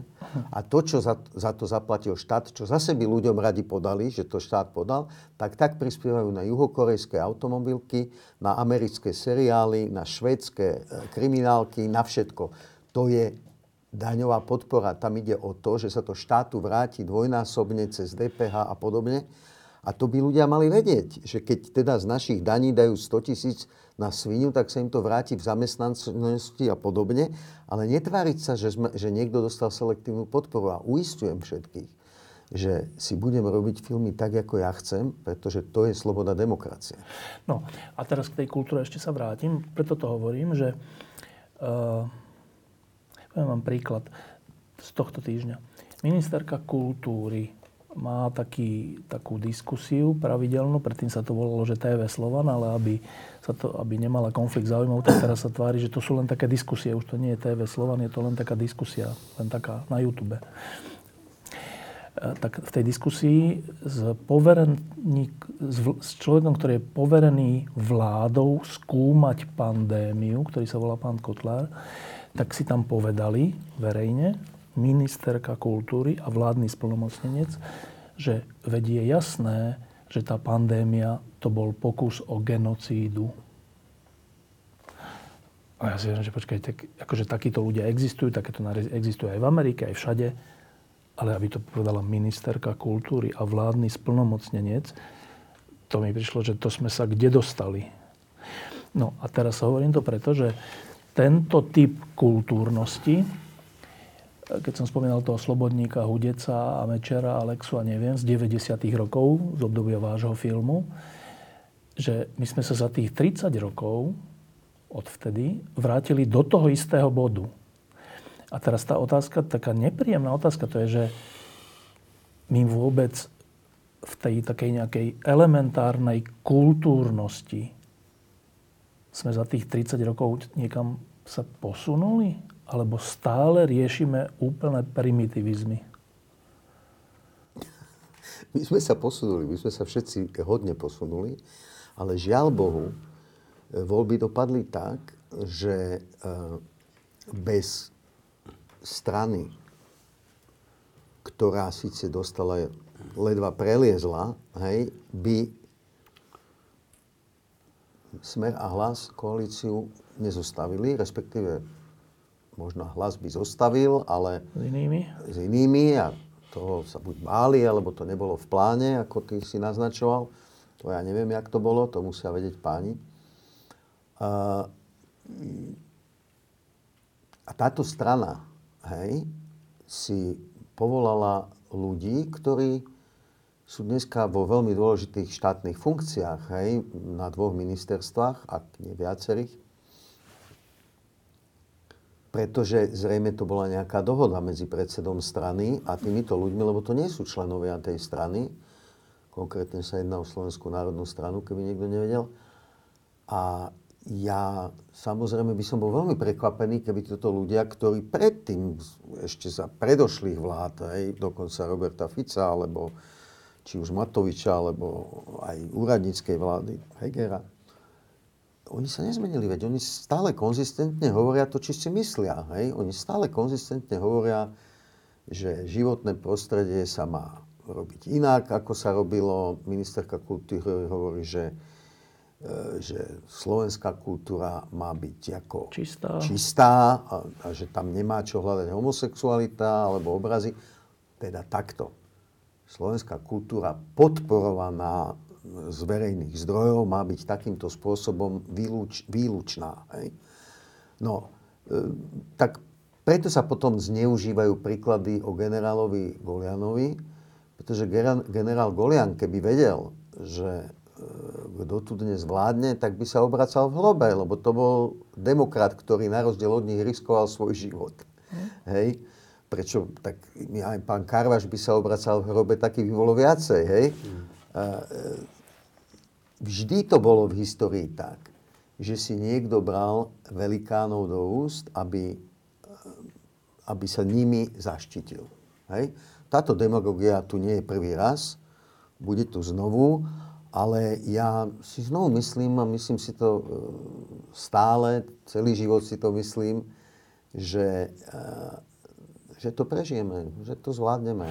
To je jedna vec, ale teda ty si teraz vlastne povedal, že tá, ten vrchol ľadovca tej nekultúrnosti je tu preto, lebo koalícia potrebovala do počtu to stúsenosť a tá tam dala tých najnekultúrnejších ľudí, keď to úplne zjednoduším. Ale väčšinové hlasovania tejto koalície, vrátanie hlasov teda tých hlavných strán Smeru a Hlasu, smerujú k úplne nekultúrnym veciam. Tie väčšinové hlasovania. Ano, ale to, to nie je chyba SNS. No ja nehovorím, že to je chyba. Počkaj, aby bolo jasné, to nie je chyba SNS. No. Ale ako sa vyjadril predseda strany, dostali dva nezaujímavé rezorty. Veď on to no, povedal. No, no. Hej, že chce ďalšie a že dostali okrajové rezorty a tam je to. Ak ak pán Danko povie, že sme dostali okrajové rezorty, tak ja by som mu rád povedal, že sa veľmi míli. Toto sú veľmi dôležité rezorty, takisto ako sú dôležité rezorty školstva a, a e, zdravotníctvo. to sú podľa mňa štyri kľúčové rezorty, v ktorých je budúcnosť tohto národa. My sme malý národ, malá krajina. My musíme mať zdravých ľudí, vzdelaných ľudí, kultúrnych ľudí, ktorí si vážia prírodu. A keď toto niekto nechápe, a nechápe to nikto, všetky vlády, všetky vlády, ktoré tu doteraz boli, bez výnimky, hej, a nechcem teraz nikoho nejako viacej preferovať alebo meniť toto, mali kultúru niekde na okraji. Hej? A, a bez toho, že by som nejako chcel obhajovať tie predošlé vlády, tak keď tam bol minister kultúry Maďarič, tak aspoň založil tie fondy, mal akoby jednu tvár Jekylla, kde to bolo v politike, druhú Hajda, kde si robil v kultúre nakoniec veci, ktoré mnohí e, ľudia, ktorí v kultúre e, sú ocenili. A potom už nebolo nič. Po ňom už nebolo nič. Dobre, ale teda ešte, ja, ešte, ja ešte doplním Ruda. A čo je podľa mňa najdesivejšie na tom celom, a to je to, že im je to úplne jedno. No však to je to. Ich to nezaujíma. Celá robia kultúra, biznis. nie, nie, nielen kultúra, aj školstvo. Ak, e, ak minister školstva Tomáš Drucker je zhrozený z toho, ako dopadnú testy 15-ročných adolescentov, tak to je len výsledok niečoho. To znamená, že to je jedno, že ktorá vláda tu bola predtým, ale im je jedno. Školstvo, kultúru a zdravotníctvo, im je to úplne jedno. No ale ešte sa vrátim k tomu, lebo Rudo povedal v tej predošlej odpovedi, že či sme sa niekam posunuli, tak najprv si Rudo povedal, že ale áno, posunuli sme sa, ale SNS, ale neviem čo. A teda iba krátko teraz mi Rudo povedať, že myslíš, že za tých 30 rokov, za tých 33-4 rokov od novembra 89 sme aspoň trocha kultúrnejšia krajina? Ale sme.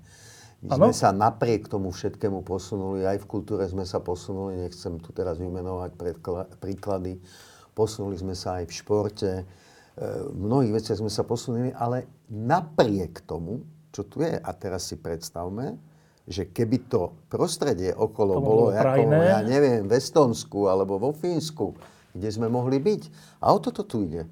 Tu nejde o to, že by som ja mal obavy, že toto nie všetky. Tí tu boli, zase tu nebudú. Kultúra sa posunie, v športe prídu nové talenty, už sú tu, hej. Ale budú žiť v Kanade, budú žiť v Amerike, budú lietať aeroplánmi. Bude im smutno za Slovenskom a to ma najviac na tom trápi, že všetci títo ľudia by tu kľudne mohli žiť, by tu vôbec nemuseli mať žiadny problém, odohrali by si svoje zápasy v Kanade a radi by sa sem vracali. No tak to, čo ja viem. Hej, ako ja napríklad e, som videl jednu debatu, ktorá ma trošku trápi, ale chápem pánov, obidvaja sú pragmatici. E, a nebudem ich teraz ani menovať, ale keď vznikalo ministerstvo e, športu a Cestovného ruchu. cestovného ruchu. No, ja nemám nič proti tomu, aby vzniklo ministerstvo športu a cestovného ruchu. Dokonca si myslím, že ani nie sú dôležité tie argumenty o tom, však to bolo doteraz súčasť ministerstva hospodárstva. To si celkom nemyslím, keď tam bude minister, ktorý bude naozaj sa tomu venovať, ja toho pána nepoznám, a bude sa snažiť pre, pre športovcov aj pre cestovný ruch vybojovať zmysluplné e, e, stimuly a podnety, aby, e, aby to trošku lepšie fungovalo, tak ja v tom nevidím zase nejaký obrovský problém. Problém je v momente, keď to nebude fungovať. Keď to je to, čo Účelová sa vec. naznačuje, účelová vec na to, aby sa zase niekde preliali peniaze, No. aby sa ako urobilo niečo inak, tak alebo onak, tak, jak sa naznačuje v ministerstve kultúry, že to pamiatky sú kšeft a teraz sa bude tam kšeftovať alebo podobne. No a ten problém nastáva v tom, že už to vyzeralo chvíľu, že sa nebude kšeftovať. Hej, že proste, že sa budú, e, že sa budú tí, ktorí kšeftujú, lebo žiaľ Bohu, tou korupciou je spoločnosť veľmi prežratá, až by som povedal po mm, mestské úrady, čo vidíme dnes a denne, rôzne príklady, e, že sa prestane kšeftovať. Že to, čo je najväčšia rakovina, ktorá tu hrozí, stále hrozí, je, že to ľudia začnú vnímať, že to je normálne. Tak ako za komunistov bol predsa nikto nikomu nevyčítal, keď si niekto ukradol 20 litrov benzínu, však to bolo normálne, však to všetci, všetci sa no. tvárili, že pracujú a e, nikto nepracoval a všetci robili kšefty, ako sa dalo, lebo Ľudia chcú hlavne prežiť a chcú prežiť bez úhony na svoju rodinu, chcú sa mať nejakým spôsobom na nejakej životnej úrovni a podobne. A toto tu trošku hrozí. Hej? Že to, čo je najväčšia výhoda demokracie, tá voľná súťaž, tá možnosť presadenia sa, ale zároveň solidarita, e, podporovanie charít a podobne bohatšími, to tu, to tu zrazu ako keby sa vytrácalo ako keby teraz sme tých najlepších vyštvávali, obviňovali ich z úplných nezmyslov. Z úplných nezmyslov. Tvárili sa, že tu je nejaké sprisahanie. Nie, ja tu žiadne sprisahania nevidím ani tam, ani tam. Je to nejaký zvláštny boj, ktorý je podľa môjho názoru úplne zbytočný. Veď na čo tie veci hrotiť, hej? Ale problém je v tom, že chvíľu to vyzeralo, že teda keď policia bude vyšetrovať bude mať možnosť vyšetrovať. A ten príklad, ktorý povedal Newsy, ten je veľmi dobrý. Hej? Hoci je to banálna záležitosť. Hej? Tá kauza s tým, že budem fúkať až za 15 hodín, no. Hej, takzvaný únik, únik a dodnes policajti nie sú ochotní vydať video, nedá sa to vyšetriť, je to strašne komplikované. A ja to chcem a nejaká chudera, nejaká chudera starostka, ktorá teda pravdepodobne bola udaná, než stihla do toho autu, autu, auta pod vplyvom alkoholu e, nastúpiť, to bolo za 24 hodín, nie že vyšetrené. Bola odsudená, dostala pokutu, zobrali jej vodičák, no. dostala podmienku, alebo to sa možno milím. No tak to nejde. A to by si ľudia mali uvedomiť, že zase tu tie pán, páni si môžu no. a my si nemôžeme. No a ešte sa teda vrátim na záver, Ňusi, k tebe, že E, tých 90. rokov, keď sa odohrával ten film Vojna policajtov a ty si vyrastal v Košiciach a potom si sa presťahoval do Bratislavy, aby si sa venoval kultúre a odtedy sa venuješ kultúre už veľa, veľa rokov. Tak sa ťa pýtam ako človeka kultúry, že e, sme my kultúrna krajina? Jasné, že sme. Dokonca som o tom presvedčený, pretože ja sám poznám vo svojom okolí a som naozaj človek, ktorý už má niečo aj odžité, som, dajme tomu, v nejakom strednom produktívnom veku, možno aj troška vyššie. A poznám jednak z mojej generácie ľudí, ktorí, a to nehovorím o kolegoch hercoch, ale sú to režiséri, dramaturgovia, výtvarníci, fotografii, filmári, uh, už aj producenti. A to nie je málo, keď sa teda bavíme o, o, o našej komunite kultúrnej. Takže ja som presvedčený o tom, že Slovensko práve že je talentovaná krajina. Ako náhle dostane možnosť a prostriedky na to, aby sa rozvíjala, tak tu ten potenciál je. A to teraz sa ne, to, a to nespochybňujem ani to, že proste e, medzi to patria aj folklórne súbory, lebo veľmi radi sa tým teraz oháňajú, že folklórny súbor nedostal toľko peňazí, ako dostal nejaký človek, ktorý pi- maluje obrazy s nejakými chlapcami, kde sú pipíky a že toto, a toto chcete? Že toto sa tu vyťahuje ako keby, to vôbec nie je spochybniteľné, prečo by ten výtvarník nebol talentovaný. Vybral si tému, takú, ako si vybral, ide ju spracovať. No a čo? O tom je demokracie, o tom je sloboda prejavu. A ja som práve prekvapený z toho, že vlastne strašne ľudí sa na tej demokracii priživuje a absolútne ju potápa tým, že má možnosť si otvoriť ústa. Ale čo sa týka toho, že či sme talentovaná a kultúrna krajina, som o tom na 100% presvedčený. A ja si myslím, že ja vidím nejakú nádej. A, no len musíme niektoré veci, s niektorými vecami teda bojovať a asi možno prečkať. A aj počkať možno aj na to, že sa ľudia zobudia. Že jedného dňa proste sa isté veci zmenia. Že to bude minimálne prajné. Preto vidíme aj v tom filme našom na konci nádej. Aj tu vidím nádej.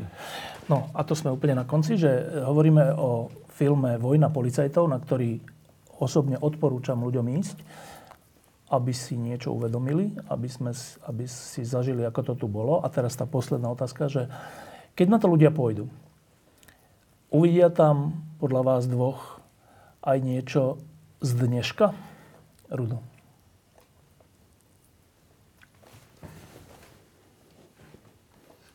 Ja si myslím, že to je skôr o tom, že e, každý film, ktorý sa zaoberá nejakými takýmito vecami, má silný príbeh, tak bude na tých ľudí pôsobiť e, rozlične. Hej? Niektorí tam naozaj uvidia niečo z dneška, niektorí sa začnú zaujímať o tú dobu, aby pochopili, či tam, čo je tá paralela, lebo e, ja som to viackrát povedal a ja som strašne rád, že nie len kultúrna obec, ale že ľudia sú kultúrni, nie len kvôli tomu, že chodia do kina aj na iné filmy, ale chodia do divadla, chodia na výstavy, obyčajní ľudia. Stretol som ich strašne, strašne veľa. A e, tak každý si to musí prebrať po svojom, hej, jakým spôsobom tam tú paralelu nájde alebo nie. Pravda je ale jednoznačná. E, ja som si nevymyslel napätie v silových zložkách. Hej. To napätie tu existuje. Možno niekedy trošku driemalo, lebo bol systém nastavený tak, aby napätie nebolo. My vás necháme trošku robiť a vy nebudete zase toto robiť a podobne. Potom to zase prepuklo, pretože prišli takí, že poďme teraz, hej, možno si mali dávať viacej pozor, aby boli 100% aby to bolo naozaj 100%. Čas ukáže.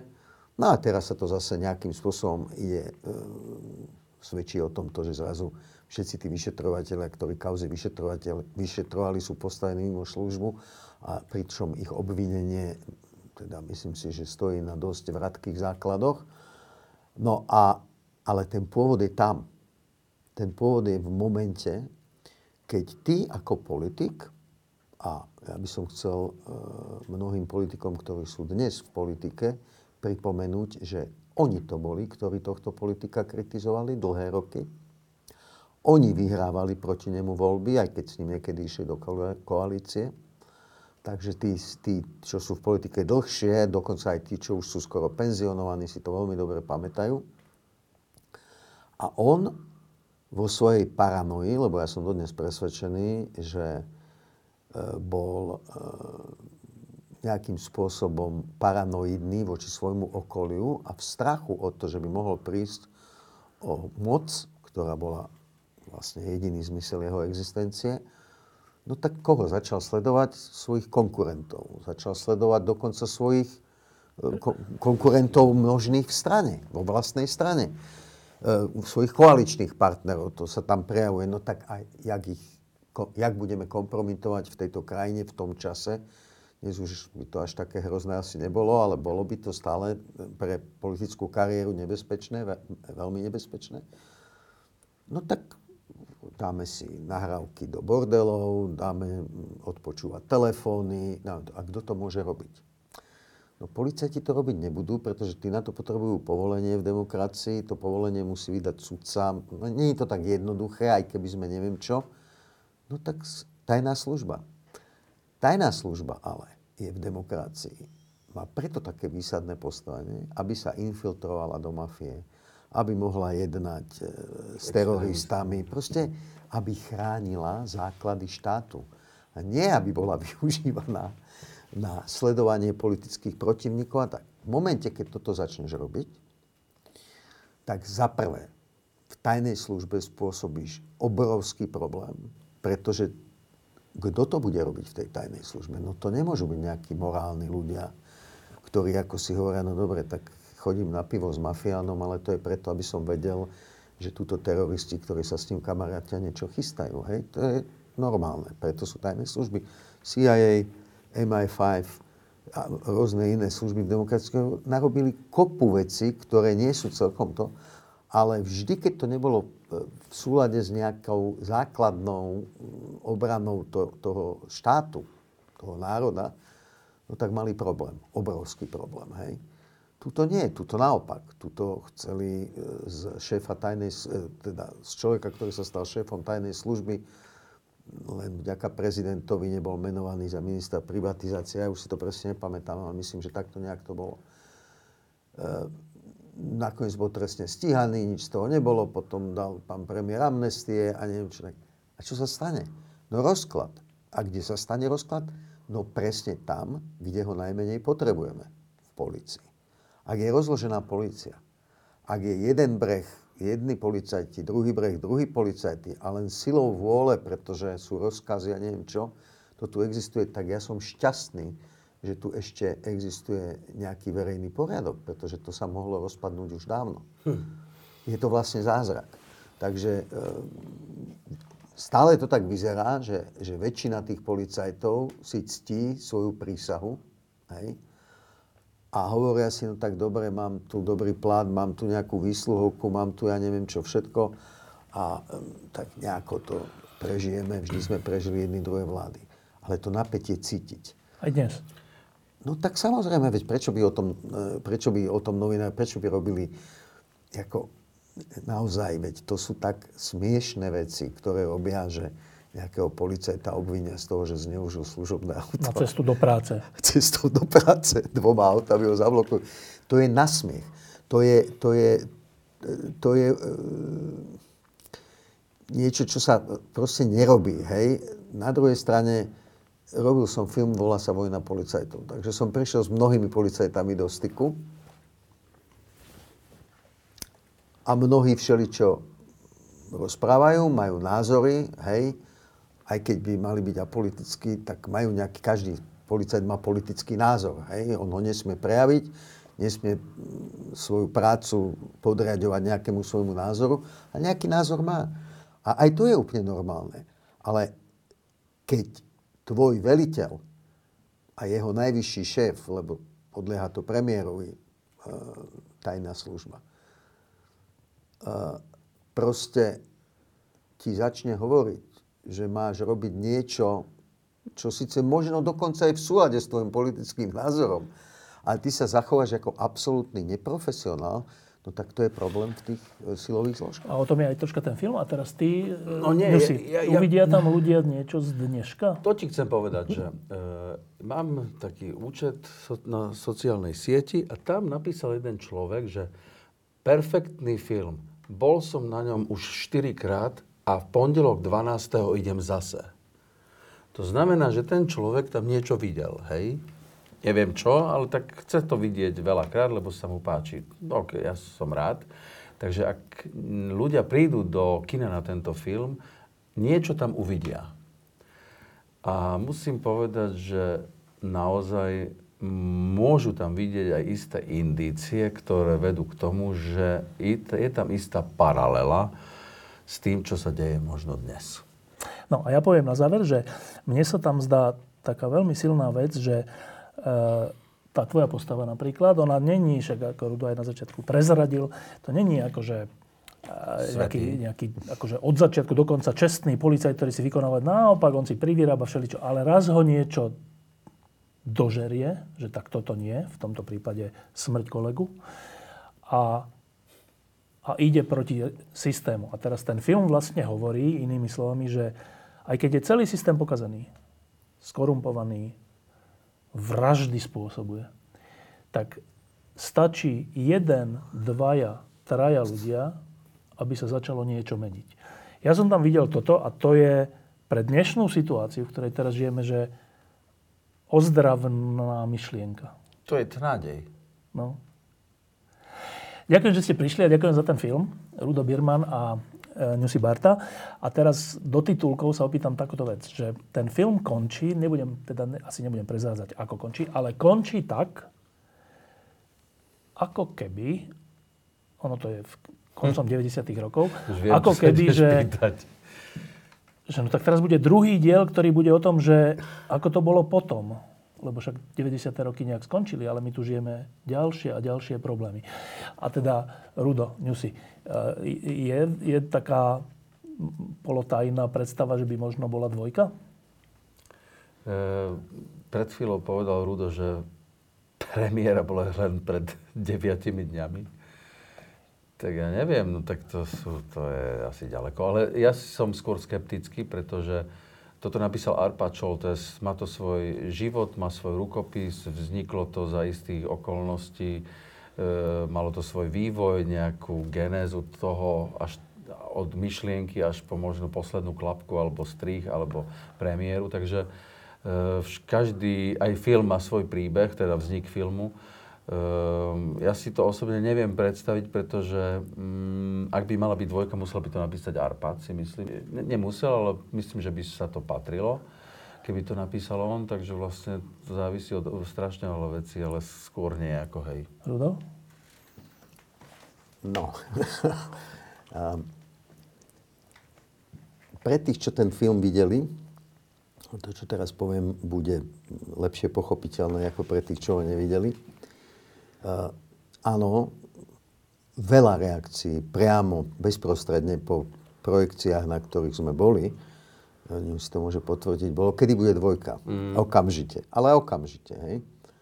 Uh, ten zámer tam vôbec nebol. Hej? Jako tá kniha nemá dvojku v tomto zmysle, že by sme mohli tuto pokračovať. Uh, na druhej strane, samozrejme, nebudem sa tváriť, že to nie je rajcovné. Hej? Keď ten film dobre u ľudí dopadne, uh, tak prečo sa o to nepokúsiť? Ale ako hovorí Newsy, bude veľmi záležať od uh, autora, či nájde inšpiráciu v príbehu tých policajtov, ktorí mu tam zostali, on si ich tam napísal, ako by mohli pokračovať ďalej. Bude to určite záležať od toho, či sa autorovi bude ten film páčiť, lebo my sa dneska rozprávame, on ten film ešte nevidel. Ako iste všetci vedia, odmieta prísť na Slovensko zatiaľ. Ja som optimista, ja dúfam, že sa vráti. A mm, uvidí ho 19. v Prahe je to triky, hej. Ono to zvádza ten koniec toho filmu k niečomu, čo by sa malo nejak jednoznačne vyvíjať, to by som ja nebol rád. Ja by som, mne, mne osobne, hej, a, a preto je tam aj na konci tá pesnička, ktorá tam je. Uh, je to aj jeho príbeh s tou lekárkou. Hej? A uh, aj ten koniec, ktorý sme natočili tak, ako ho diváci poznajú, mali teda nie koniec, by som povedal, Newsyho postavy, alebo začiatok e, Jakabovej postavy, ale e, to, jak, jakým spôsobom vidíme poslednýkrát tú lekárku, tak ten sme natočili tri verzie. Nakoniec sme sa rozhodli pre tú, čo diváci vidia. Ani jedna z nich neuzatvárala jednoznačne ich potenciálny príbeh do budúcna. Hej? Uh, ja mám rád otvorené konce vo filmoch, z rôznych dôvodov.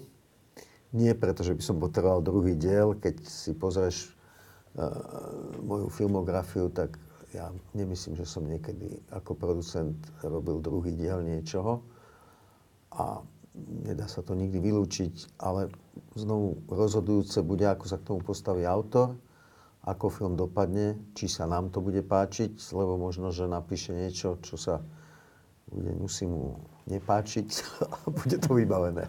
No, uh, koľko ľudí to už videlo? Uh, ja nemám úplne presné číslo, ale myslím, že to bude po dnešku blízko 70 tisícov. Koľko bežne na slovenský film príde? Bežne príde... 5. Nie, no, ono sa to zlepšilo, hlavne e, tie žánrové filmy majú dnes lepšie výsledky. E, tak na Invalida prišlo skoro 200 tisíc. Team Building je taký československý film. E, na ten príde tiež podľa môjho názoru okolo 200 tisíc. E, boli tu aj ďalšie veci, myslím, že sa to volalo... Amnestie, ne? No, amnestie mali okolo 45 alebo 50 tisíc. Ako to, sú, to sú štatistiky. Ja si myslím, že ten film už teraz ako z hľadiska nejakého očakávaného výsledku optimistického to naplní. Hej? Že ak sa nestane niečo zvláštne, tak naše optimistické očakávania boli, že by mohlo mať okolo 150 tisíc divákov.